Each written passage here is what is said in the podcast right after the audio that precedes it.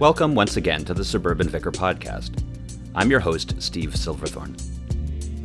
The Suburban Vicar is a podcast about how faith and community can intersect to help neighborhoods flourish and to nurture the human spirit.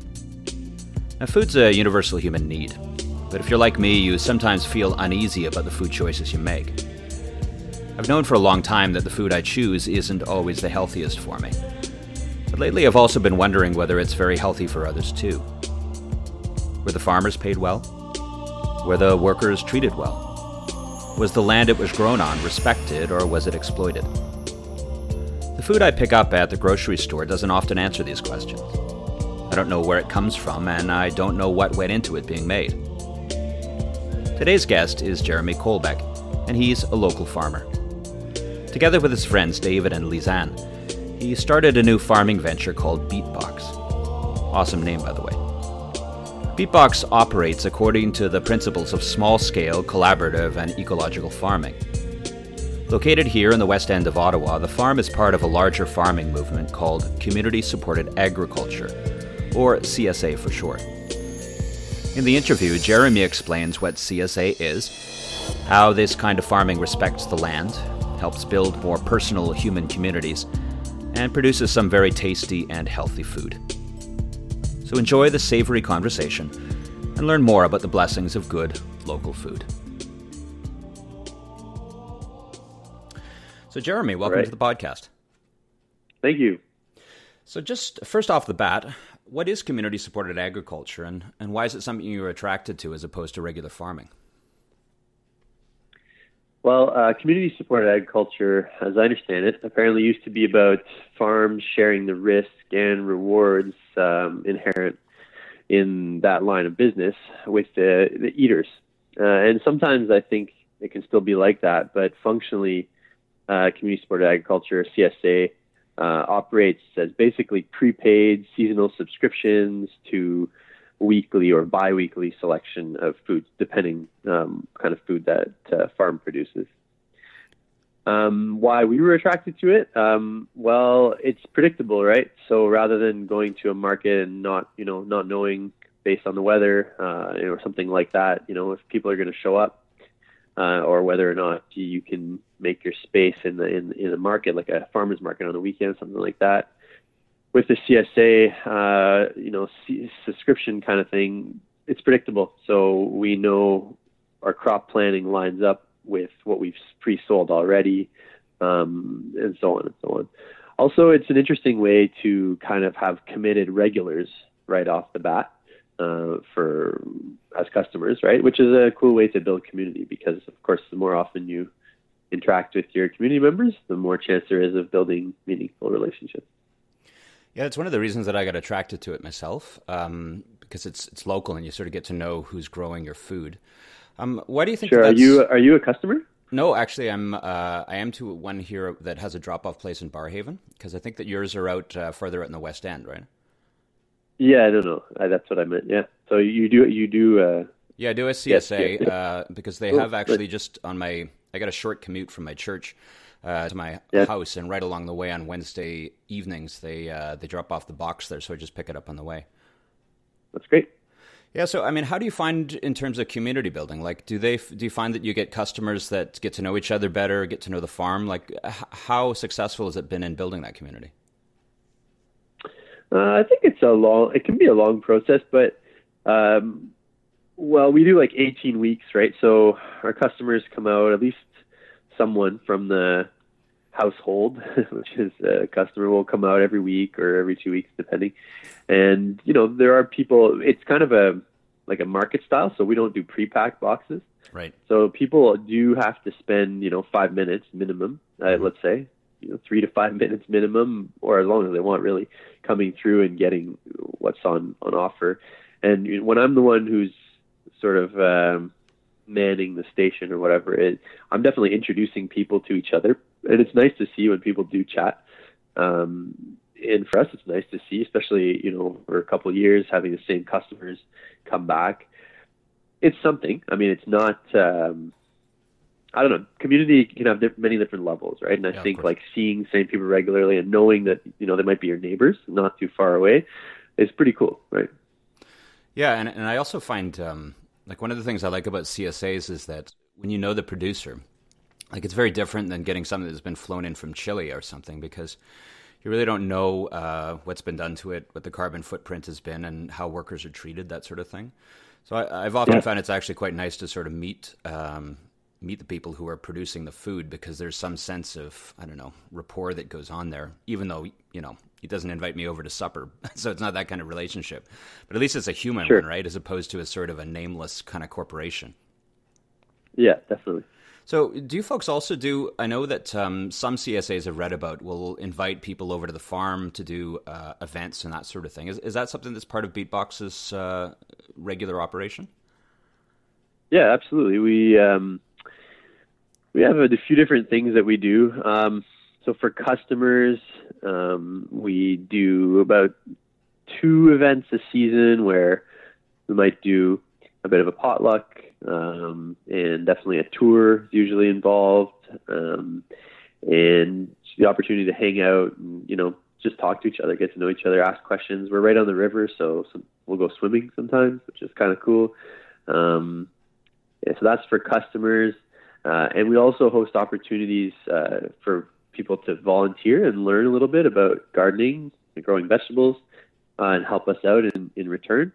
And we also have hosted a few other events for the general public, which are mostly just tours. Um, and also, what else? Uh, we've also done some events uh, for kind of like industry events, I guess you could call it, uh, for, right. for other farmers, mm-hmm. Uh, so we can you know learn from each other. Uh, so whether it's related to a plant breeding program that we're part of, or simply just a farm tour for other local farmers to to see the place. Um, it's definitely important for us for people to come to the farm, and we're right in the city, so uh, we it's very different than most farms which are out of town. Right. So there's a lot of opportunity for that. So you're located up near Shirley's Bay, is that right? You got it, right beside. Oh, very good.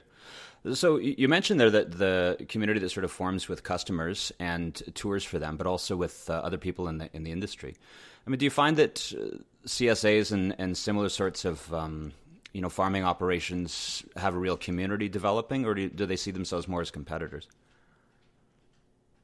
Well, when it comes to small farms, artisanal farms, we could call them, right. you know, that are selling direct to customers, um, and especially within organic farms and um, farms that put ecological responsibility as like a really high priority, um, and you know, market themselves that way as well um, definitely like a, a, community, right? We everybody a lot, you know, most farms will know each other and will you know collaborate or will even socialize if the, if the opportunity um, is there. Where everyone's pretty busy, so it's it's hard. I think that's the the hardest, uh, biggest barrier to maintaining those relationships and you know uh, nurturing them. But um, the relationships are there, and we'll call each other up for help uh, if, if if it's needed for sure.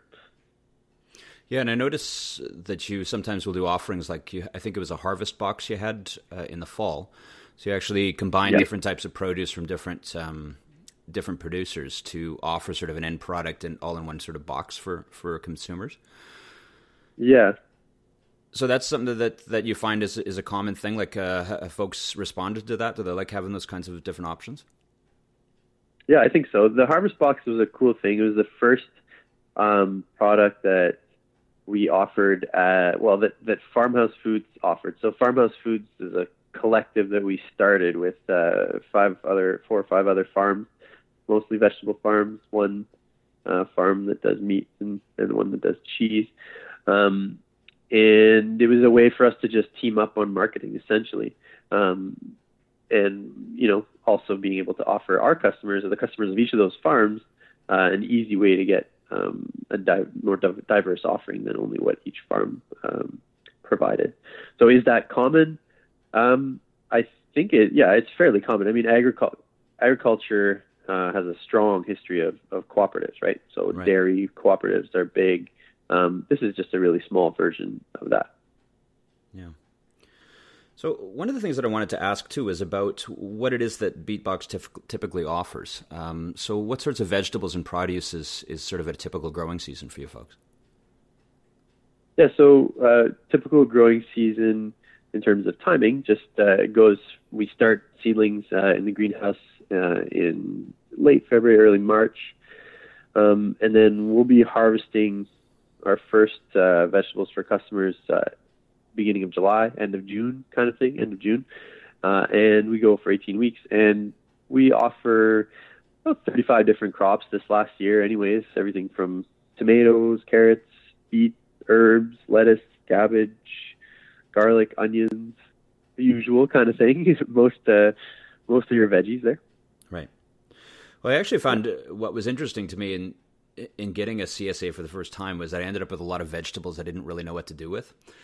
I mean, uh, I think I'd never sure, actually yeah. eaten a kohlrabi before, and I ended up getting one in a, in a box, and I had to uh, just sort of figure out what this thing was and what I was supposed to do with it. So it's not always easy. Yeah. I mean, it's partly what's good about getting food from the farmers; they can actually tell you what it is, because uh, I wouldn't be able to yeah. recognize it by sight. and some of the the melons I've gotten, I.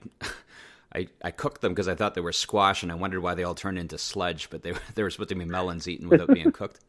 So, how do you uh, direct people? Direct people when they get uh, veggies uh, yeah. and stuff? Like, how is it that they find recipes, and, and how is it they, they know what to do with it if it's something strange? Sure. Uh, so yeah, we do we do provide melons and kohlrabi as well, and uh, mm, for the ones that people aren't or we that we think people aren't familiar with, people will usually tell us because uh, we do you know we're actually giving the vegetables directly to them, right? No pre-packed boxes. Um, we can you know we can talk to them directly. However, we do usually pick like kind of a vegetable of the week, so something that might be uh, the customers may not have seen yet that season, or something that they're going to get a lot of. So we want to make sure they use it um, and make the most of it. Yeah. So the featured vegetable will show up uh, in the weekly email. So we send a weekly newsletter out to all our customers um, which includes a couple photos and stories from you know what's going on at the farm, um, and yeah, highlighting a vegetable of the week, giving you know one or two recipes for that, and listing you know what's in the in the box for this week. Right. Now, one of the things too I've noticed as well is that um, you know when I go to uh, pick up those boxes, it's it's a little bit less convenient than just sort of showing up when I when I need something for a recipe.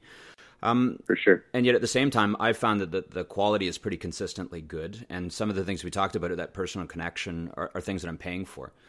Yep. How do you do you find generally your produce uh, matches up in terms of quality and, and, and price for folks? Um, you know, when it's compared to the stuff they get at grocery stores. Well, quality for sure. We have the opportunity to to you know be really attentive to it.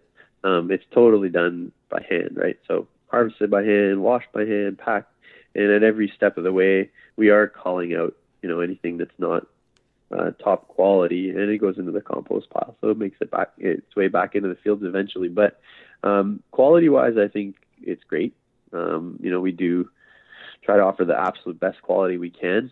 Price-wise, it's comparable. So because we do all the um, distribution, marketing, everything in house, uh, there's some efficiencies there uh, that I think that a, a, longer supply chain might not have. Uh, however, of course, we don't have the same efficiencies, uh, economies of scale that industrial food production has. So the price is comparable with what you'll find for uh, similar products. So I'm talking about certified organic, uh, local products. Um, know. However, I think that we'd be interested in seeing the prices go higher when it comes to supporting well-being of of the growers, um, not so much when it comes to providing access to that food to uh, to, to more people. Um, but that's the that's the big problem everyone's trying to solve, and uh, we're just one little piece in that uh, puzzle. Sure. Yeah, no, I mean the the giant problems of the world can't be solved easily, but you can do your part in some small ways. I um, was also wondering about you. You had mentioned about some of the the cost that goes into it, and the quality is because it's uh, organically produced. So you mentioned also that that means the things are done by hand. Um, what are some of the other things that go into organic farming that might be different than um, than regular farming, and what are some of the benefits? Okay, so specifically, organic farming means uh, when it comes to vegetables, it means no use of synthetic fertilizers, pesticides, herbicides, uh, insecticides, um, and that's the main that's the main stuff, and also cleaning uh, products. Um, organic for other things that are not vegetables, um, what I understand, sometimes does contain things related to animal welfare, uh, but that doesn't apply to us. I also think that organic has a, a lower um, carbon footprint generally. Isn't that right? Um, I would say that that's hard to determine. I, am not actually sure. Uh, I I don't think it's conclusive uh, whether or not organic has a lower carbon footprint. I know that it's it's really inconclusive to be honest with you. I'm doing it more because it's not just about carbon, right? So we're taking care of the soil. There's a carbon aspect there, but we're, we're looking at the long-term viability of the piece of land we're farming on and the methods we're using. So carbon is not the whole picture, and I don't know personally whether or not organic farming versus conventional uh, is definitely less or more carbon intensive. Sure. But it's something that's kinder to the land and it's less exhaustive uh, farming method then. Yeah, it's more it's it's closer to being a sustainable way of getting food for sure. Right. And do you find it's a it's a big challenge when you're growing organic because you you don't have some of the quick fixes that other um, producers would have? So bug infestations and those sorts of things must be more challenging to to face up against. Oh, for sure. You have to um, use different methods than conventional. So we use uh, physical barriers against bugs mostly. Uh, so netting, um, that kind of stuff, rather than using chemicals. We do have access to some biological pest control um, things we can spray, but we don't use much of that at our farm. Um, you can also like hand pick bugs off, which is obviously tons of work. Uh, the big one is the weeding, though, right? So if you don't use herbicides, you have to weed the crops way more often um, because the weeds are growing right from the beginning, and you have a lot uh, greater variety of weeds growing around. So that's a big one, and that takes a you know that's one area where you, you'd say that maybe organic farming is more carbon intensive if you're doing weeding with a tractor. Uh, then you're driving the tractor up and down way more often, right? Than you would be if you were spraying mm-hmm. herbicide.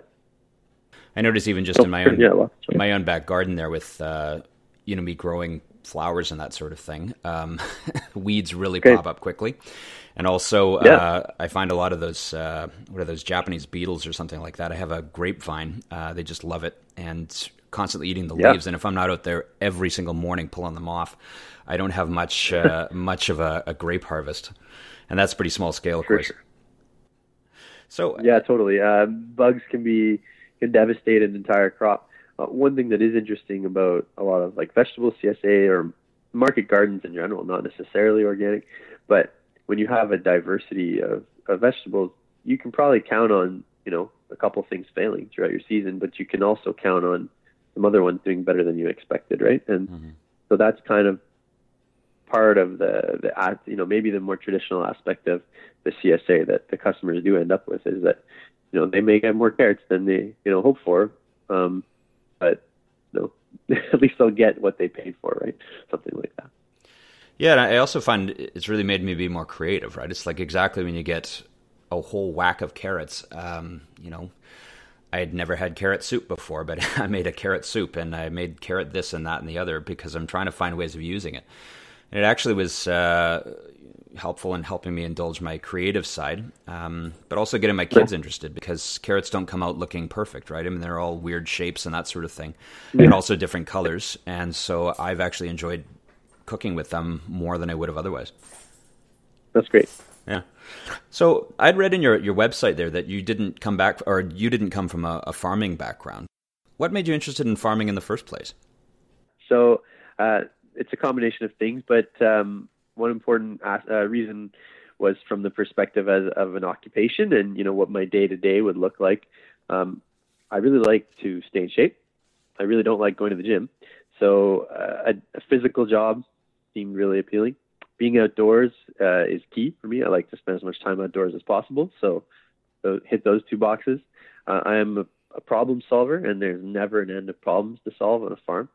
So those are, you know, aspects of what the day to day is like and why it seemed appealing to me.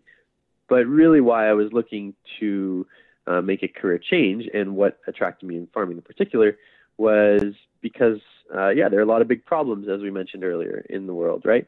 Um, environmental, social, and so on and so on.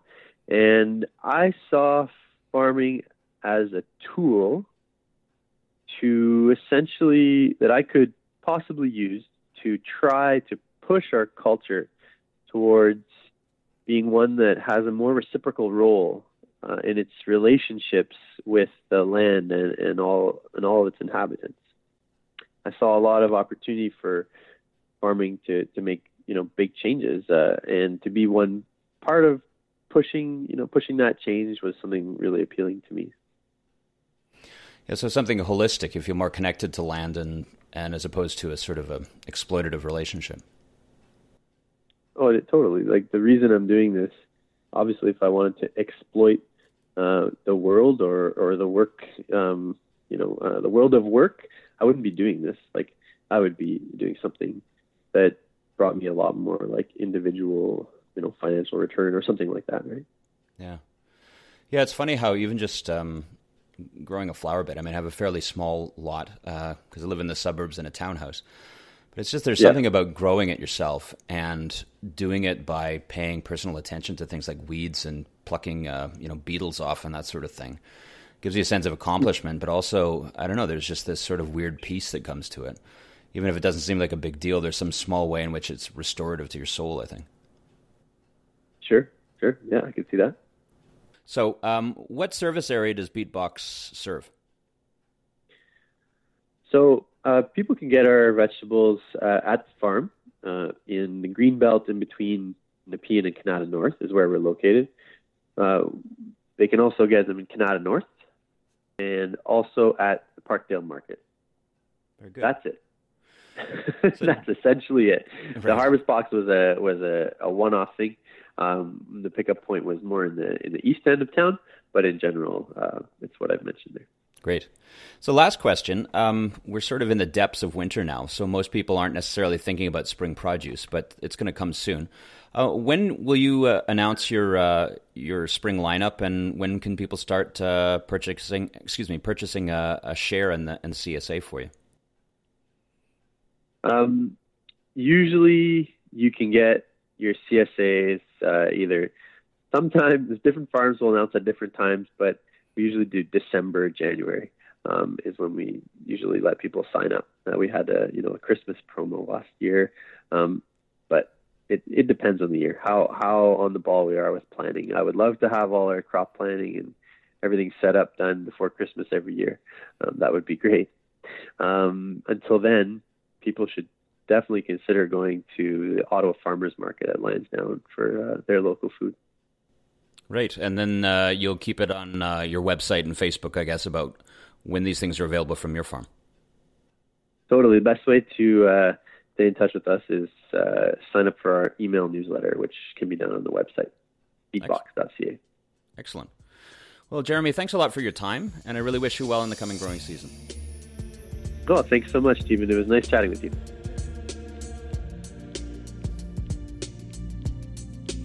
That was Jeremy Colbeck of Beetbox Farm. If you check the show notes, you'll find a link to their website, beetbox.ca. That's B E E T B O X.ca. They're also on Facebook, and you can find them by looking for Beetbox Co op. There you can learn more about the farm, sign up for their newsletter, and order produce for the coming season. As always, you can reach me on Twitter at SH Silverthorne or through the contact section of my church website, goodshepherdbarrhaven.ca. If you're feeling generous, you can even make a donation to the church I serve. Just visit the church website and navigate to the donations section. Donations are tax deductible and they go to support the good work we do here in Barrhaven. If you like this episode and want to hear more, be sure to subscribe to the podcast by typing in the Suburban Vicar on Google Podcasts or Apple Podcasts, and then hitting the subscribe button. Tell your friends, and stay tuned for more next month. Until next time, stay rooted, my friends.